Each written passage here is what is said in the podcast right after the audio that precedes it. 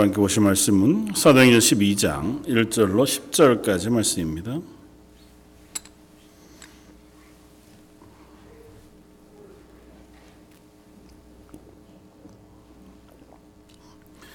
사도행전 12장 1절로 12절까지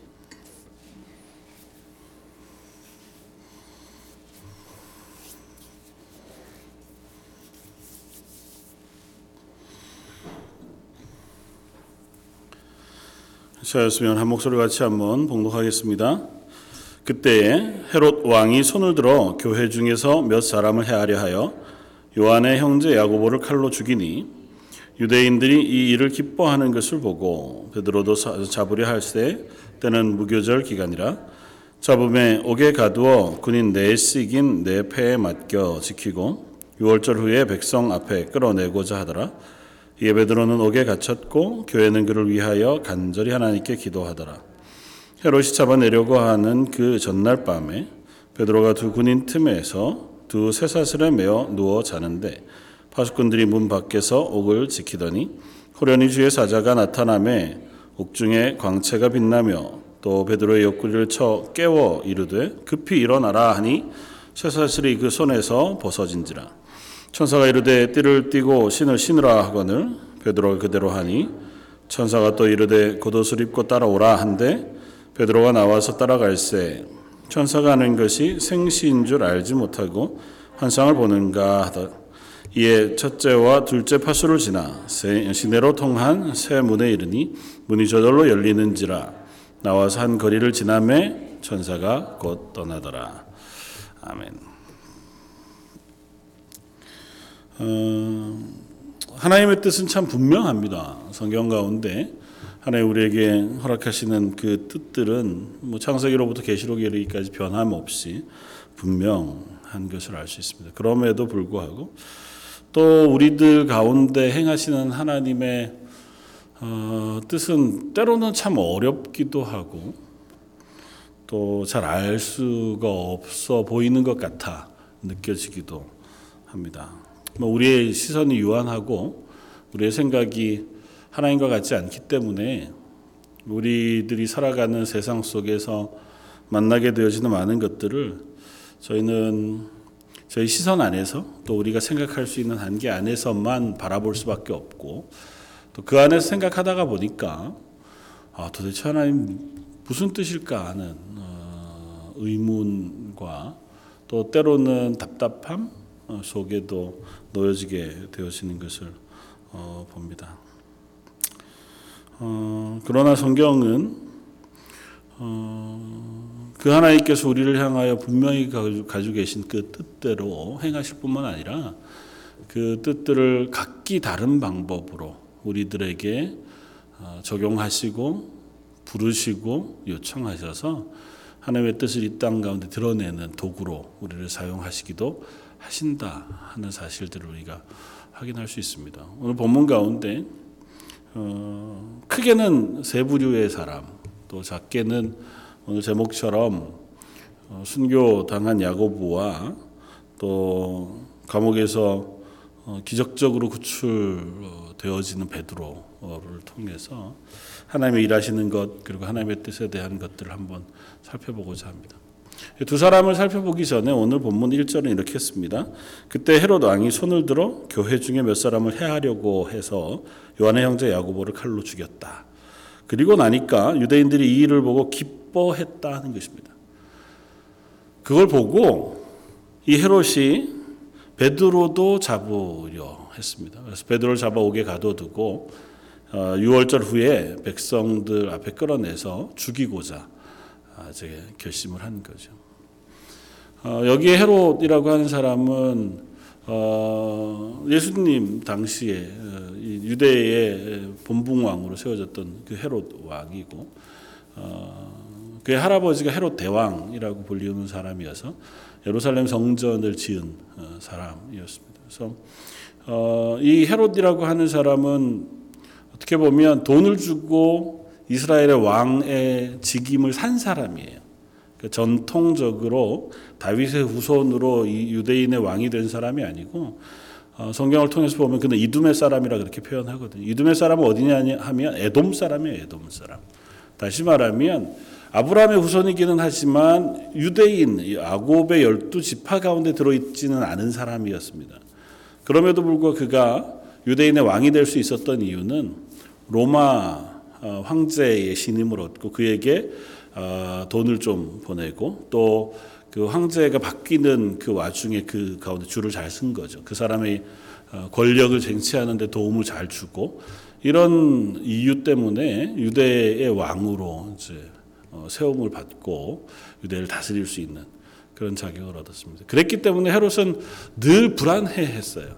왜냐하면 유대라고 하는 이스라엘이라고 하는 나라의 그 주 요한 지도층은 다 어, 율법 안에 서 있던 뭐 율법 학자들, 그러니까 사내들인이라고 불리우는 그곳에 있는. 그래서 나는 야곱의 후손 아브라함의 후손인 걸 굉장히 자랑스러워하고 또 이때 당시에는 율법을 지키는 것에 대한 열심이 있었던 바리새파가 많이 존경을 받는 시기였기 때문에 그들이 보기에 이 헤롯은 인정할 만한 왕은 아니었거든요. 그러니까 헤롯은 자기의 지위를 잘 유지하기 위해서 그 줄타기를 잘 해야 했습니다. 사람들의 신임을 얻기 위해서 끊임없이 노력을 했고 그래서 지은 게 예수님 당시에 그 아주 멋지게 지어진 것처럼 불리우는 제3성전 헤롯의 성전이라고 불리우는 그 헤롯 성전이라고 하는 성전이 굉장히 오랜 기간 동안 굉장히 화려하게 지었습니다. 그러니까 복원되는 거죠.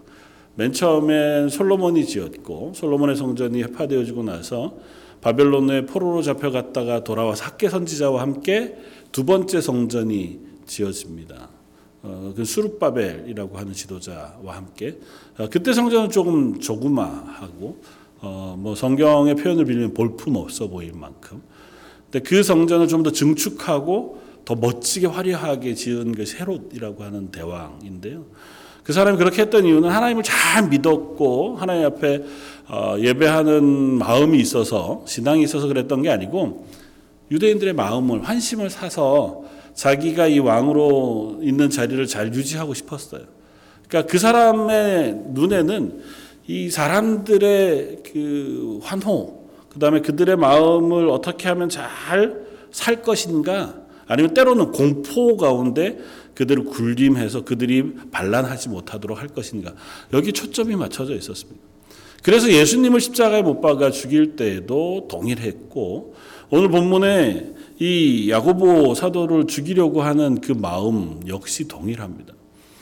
유대인들은 지금 예수님을 미워했고 또 예수님 뒤에 이어서 교회가 세워진 그 교회들을 향해서 핍박을 가하고 어, 싫어했단 말이죠. 그러니까 이 헤롯 아그리빠라고 하는 이 왕이 음, 그 교회를 핍박하는 어, 데 앞장서서 그 중에 열두 사도 중에 한 명이었던 어, 야고보 사도를 어, 칼로 목을 베어서 죽이게 되었습니다.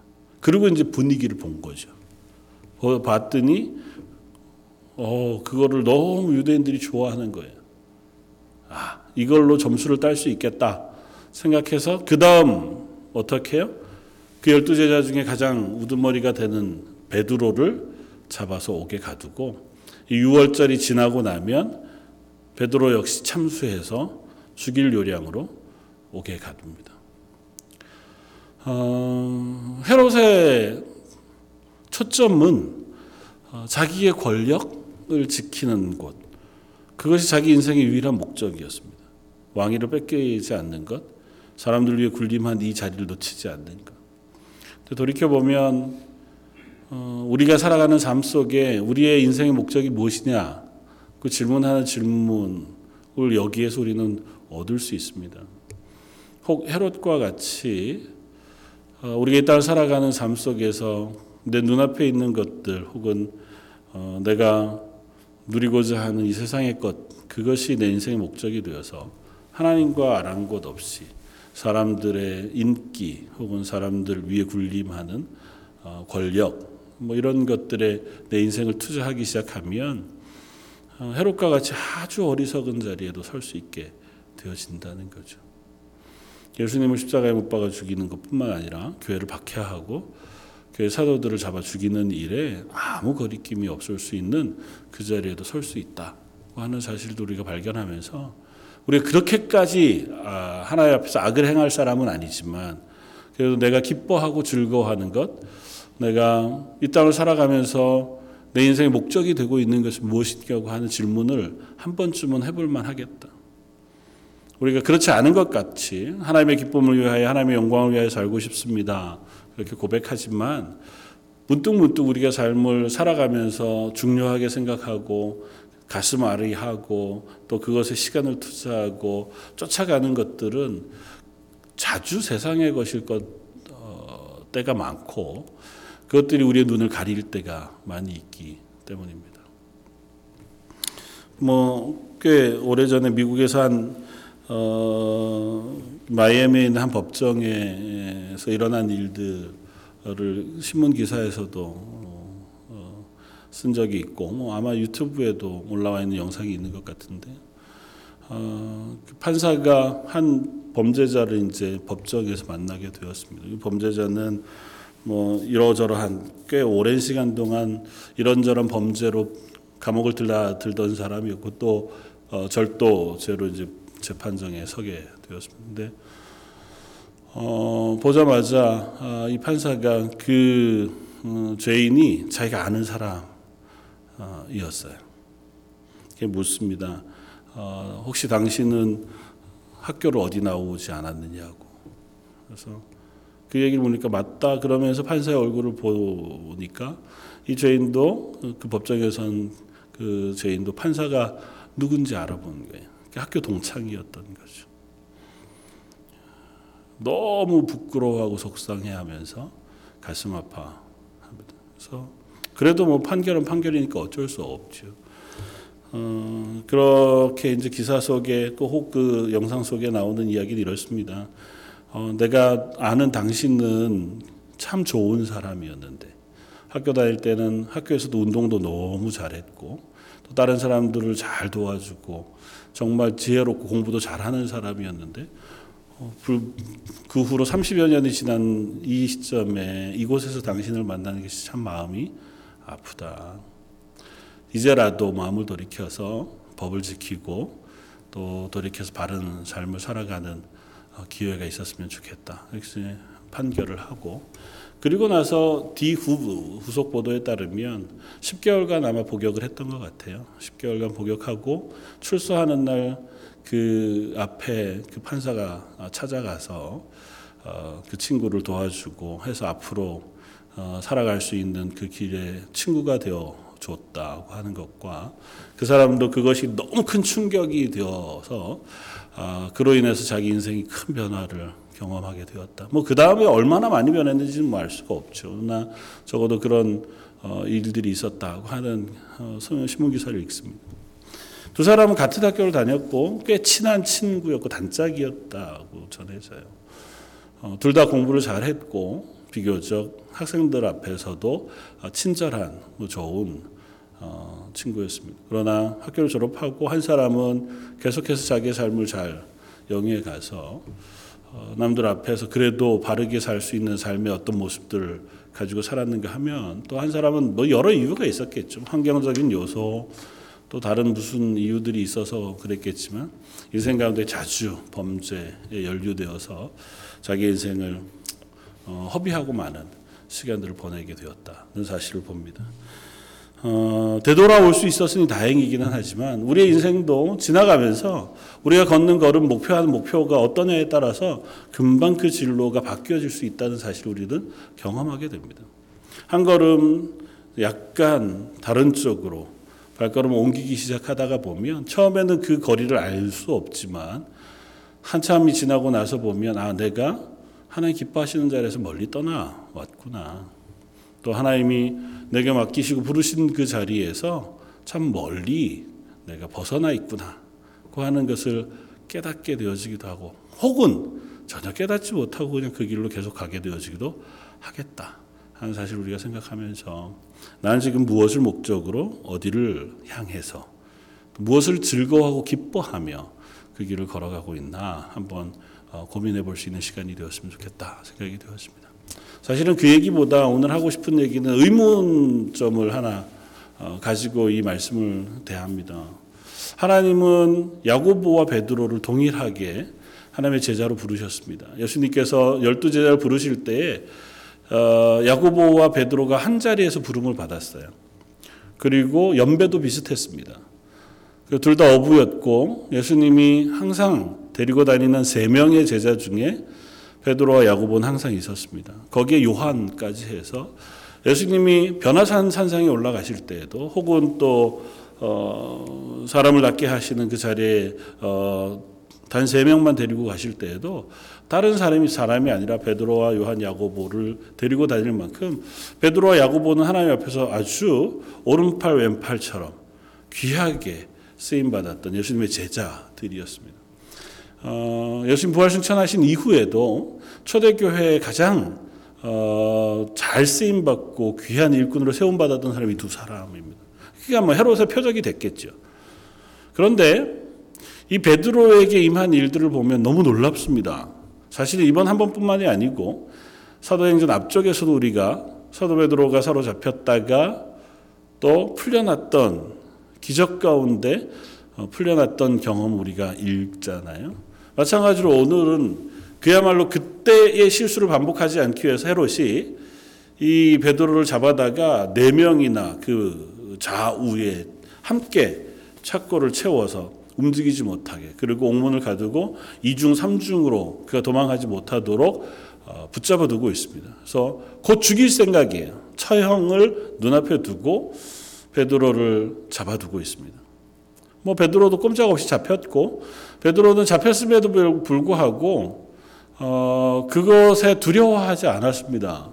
그 이유는 앞선 야고보가 그랬던 것처럼 내가 예수 그리스도 때문에 고단을 당하거나 죽임을 당하거나 그것이 내게 크게 문제될 것이 없다. 그 하나 아마 믿음의 고백이 있었기 때문일 거예요.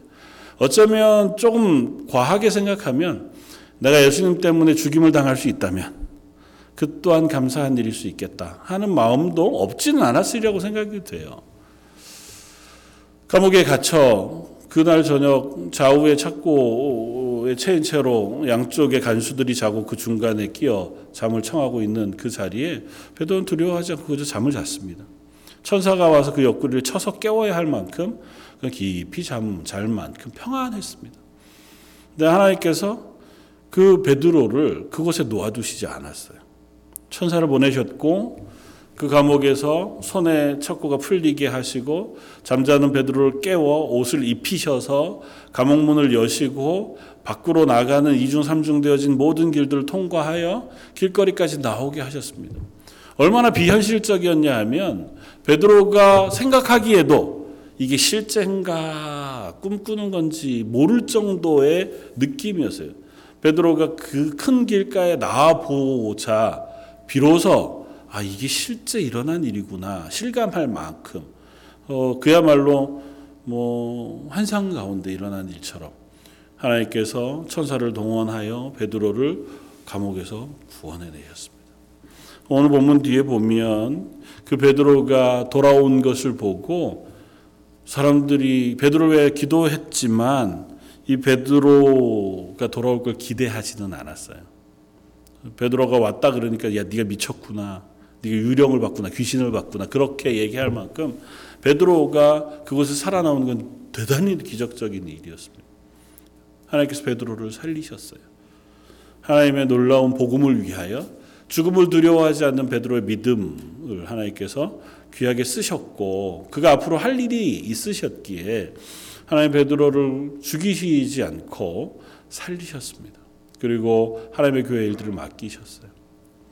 거기까지는 우리가 아멘 그럴 수 있습니다. 그런데 그 앞에 우리가 읽었던 단 한 절에 표현되어져 있는 야고보는 오늘 본문을 우리가 읽을 때 이렇게 되었습니다. 요한의 형제 야고보를 칼로 죽이니 그렇게 한 절 쓰고 야고보는 순교하고 맙니다. 하나님이 왜 그러셨죠? 알 수가 없습니다. 베드로를 살리실 요량이었으면 야고보도 살리시는 게 좋지 않을까요? 베드로를 부활의 증인으로 쓰시려면 하나님 살아계신 증거로 사용하신 것처럼 야고보도 그렇게 쓰실만 하잖아요. 베드로와 야고보 사이에 어떤 별개 차별이나 차이를 발견할 길이 별로 없습니다. 베드로는 여전히 수제자로 교회의 상징적인 인물이기 때문에 야고보는 그렇지 않기 때문에로 얘기할 수는 없어 보여요. 그러니까 이 둘 사이에서의 어떠한 차이도 우리는 확인할 길이 없습니다. 하나님은 야고보는 순교하는 그 자리에 놓아두셨고 야고보는 그 자리에서 물론 담대하게 믿음으로 그 순교의 죽음을 맞았습니다. 반면 그 뒤에 붙잡힌 베드로는 하나님께서 순교의 제물로 놓아 두시지 않고 그를 살리셨습니다. 우리들이 믿음으로 살아가는 인생 가운데에도 비슷한 경험들을 우리가 하게 되었습니다. 어떤 때에는 하나님께서 기적을 베푸시고 또 놀라운 은혜를 베푸셔서 우리의 삶 가운데 하나님의 살아계심을 확인하게 해주시고 그것을 우리를 위로하시고 격려하실 때가 있는가 하면 어떤 때는 도무지 하나님 왜 그러셨습니까? 제가 이 가운데 무엇을 깨달아야 합니까? 질문해도 잘 알 길이 없는 길을 그곳으로 우리를 몰아가시기도 하는 것 같아 보인단 말이죠. 그때 우리는 무엇을 질문해야 할까요? 혹은 우리는 그곳에서 무엇을 깨달을 수 있습니까? 야고보를 순교의 제물로 받으신 분도 하나님이시고 베드로를 기적 가운데 살리신 분도 하나님이십니다. 그리고 그 하나님의 뜻은 그 둘을 향하여 동일하셨다고 믿습니다. 하나님이 이 두 사람에게 원하셨던 것은 다른 것이 아니고 예수 그리스도의 십자가의 구원의 증인이 되기를 원했고 한 걸음 더 나가서 죽음 가운데 놓이시지 않고 죽음을 이기시고 부활하신 예수 그리스도의 새 생명의 증인으로 그들이 살기를 원하셨습니다. 한 사람에게는 그 죽음에서 기적적으로 살아난 경험들을 통해서 모든 사람들 앞에 여봐라 하나님 우리의 생명의 주인이셔서 우리를 살리실 수 있다. 아무리 헤롯이라고 하고 온 세상의 권력이 우리를 잡으려고 애쓴다고 할지라도 하나님께서 허락하시지 않으면 결코 그 생명을 해할 수 없다 라고 하는 사실을 증명해내는 그와 같은 역할로 베드로를 부르셨습니다. 그러나 또 한 사람 야고보에게는 그 죽음이 오더라도 그 죽음이 이 땅 가운데 나를 넘어뜨리고 이 육신을 해한다 할지라도 내가 믿는 하나님, 부활의 하나님, 생명의 주인이신 하나님, 날 구원하신 예수 그리스도의 그 구원의 은혜만은 변치 않는다는 사실을 믿음으로 고백해서 죽음이 이길 수 없는 믿음이라고 하는 고백을 받아내기를 원하시는 증거로 사도 야고보를 쓰기를 원하셨다고 생각이 되었습니다. 동일하게 예수 그리스도의 십자가의 구원을 말하기를 원하셨고 두 사람 동히 하나님의 구원의 증거가 되기를 원하셨으며 그 죽음과 그 삶을 통해서 하나님이 교회의 주인이시자 우리의 삶의 생명의 주인이시라고 하는 사실을 선포하게 하기를 원하셨다는 거죠. 문제는 이것입니다. 우리들은 그 둘 사이에 자주 기적으로 나를 구원해 주시는 하나님의 증인이 되고 싶다는 거죠.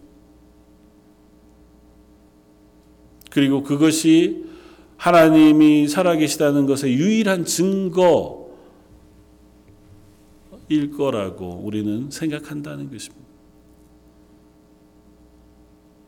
그러한 성경은 우리에게 그렇지 않다고 하는 사실들을 들려줍니다. 하나님은 필요를 따라서 기적을 행하시기도 하십니다. 애굽에서 이스라엘을 건져내실 때 열 가지 재앙으로 놀라운 능력 가운데 그들을 살려내시기도 하십니다. 홍해를 가르셔서 그곳을 마른 땅을 밟고 지나가게도 하시고 하늘에서 만나를 내려 그들을 먹이시기도 하십니다. 그러나 때로는 하나님께서는 하나님의 백성을 속절없이 죽임당하고 고난당하는 자리에 놓아두시기도 하십니다. 그러나 그 자리에서 난 그래도 하나님을 믿습니다. 하나님이 살아계신 것을 나는 고백합니다. 그 하는 믿음의 고백을 통하여 모든 사람들 앞에 때로는 고난당하는 이들 앞에 여전히 하나님은 나의 하나님이시고 이 세상의 주권자라는 사실을 고백하며 증거하는 증인으로 삼으시기도 원하시는 하나님이신 줄 압니다.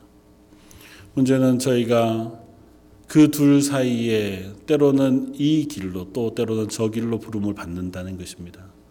이 땅을 살아가는 동안 우리가 항상 기적 가운데 죽음을 벗어나는 역할로만 부르심을 받지 않는다는 것입니다.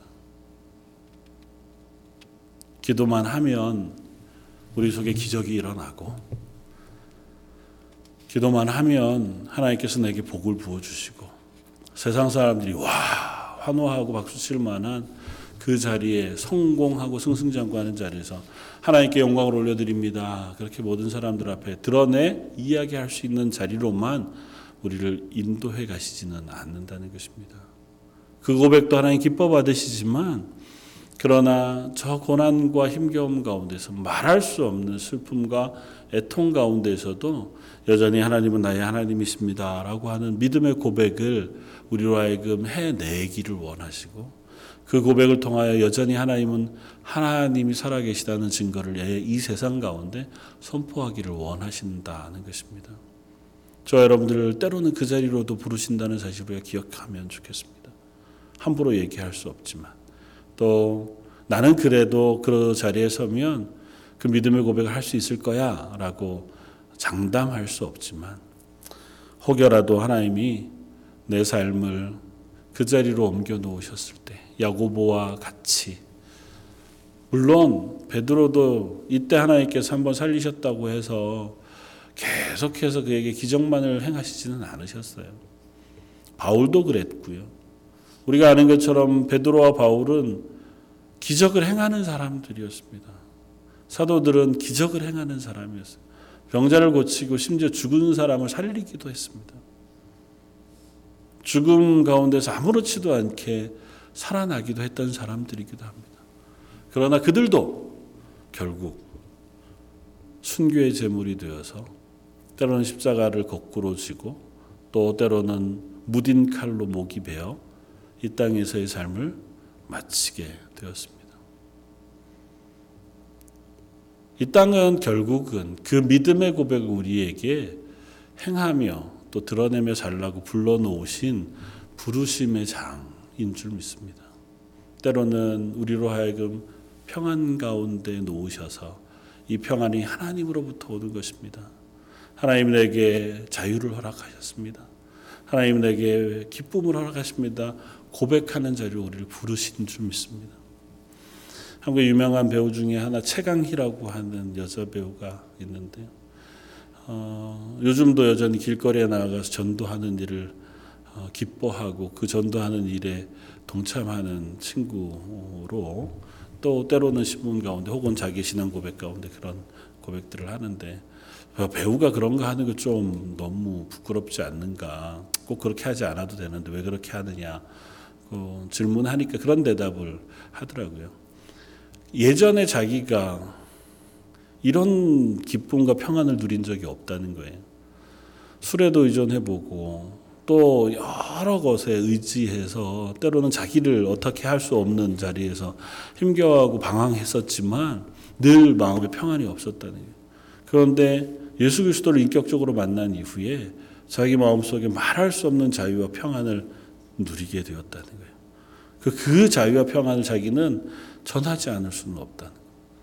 그래서 나는 내가 무엇이든 누구이든 그것보다 더 중요한 건 그 자유와 평안을 누군가에게 전하는 그 일이라고 믿어서 할 수만 있다면 그 자리에 서고 싶습니다. 그래서 가끔 보면 되게 우스운 일들을 TV에서 볼 수 있어요. 예능 프로그램에 전화하면 어디 가냐 그러면 새벽에 난 새벽 기도 가야 돼서 오늘 저녁에는 못 나가겠다 그러기도 하고 어, 지금 전도하는 중이라고 얘기하기도 하고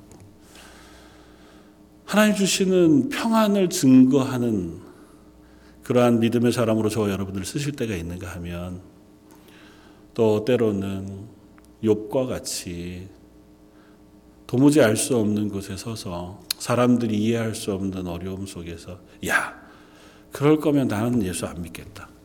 교회 나가가지고 그런 일 당할 거면 하나님 뭐널 사랑하신다고 얘기할 수 있니?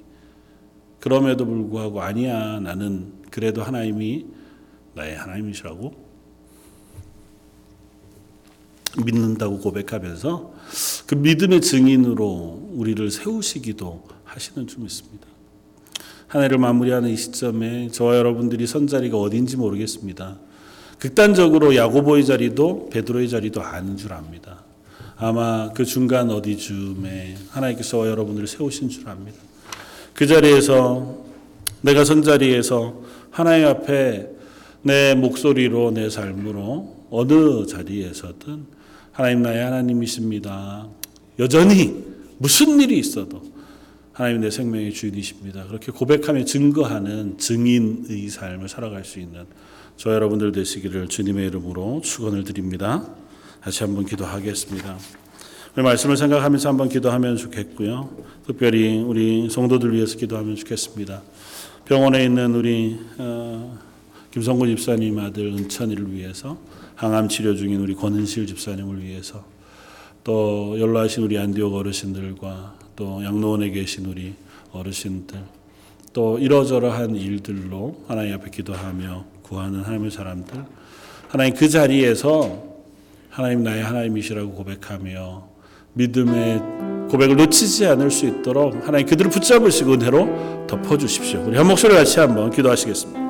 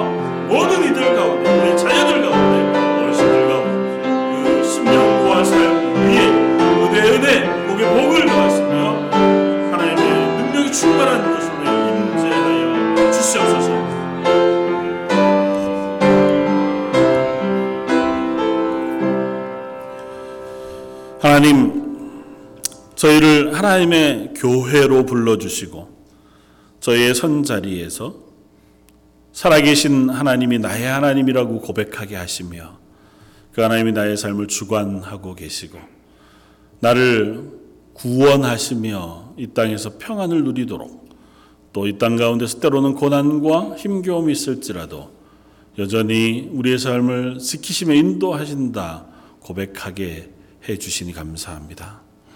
저희 런던 제일 장로교회 가운데 여전히 어려움 가운데 고난 가운데 육신의 연약함 가운데 하나님을 의지하여 그 길을 걸어가고 있는 하나님의 사람들이 있습니다. 하나님 그들이 선 자리 자리마다 찾아가 주시고 그들 마음 속에 평안과 하늘의 충만한 은혜와 위로를 허락해 주셔서 그들의 입술의 고백이 믿음의 고백이 되게 해 주시고 그들의 삶의 고백이 주변에 있는 사람들에게 하나님의 살아계심의 증거가 되게 하여 주옵소서.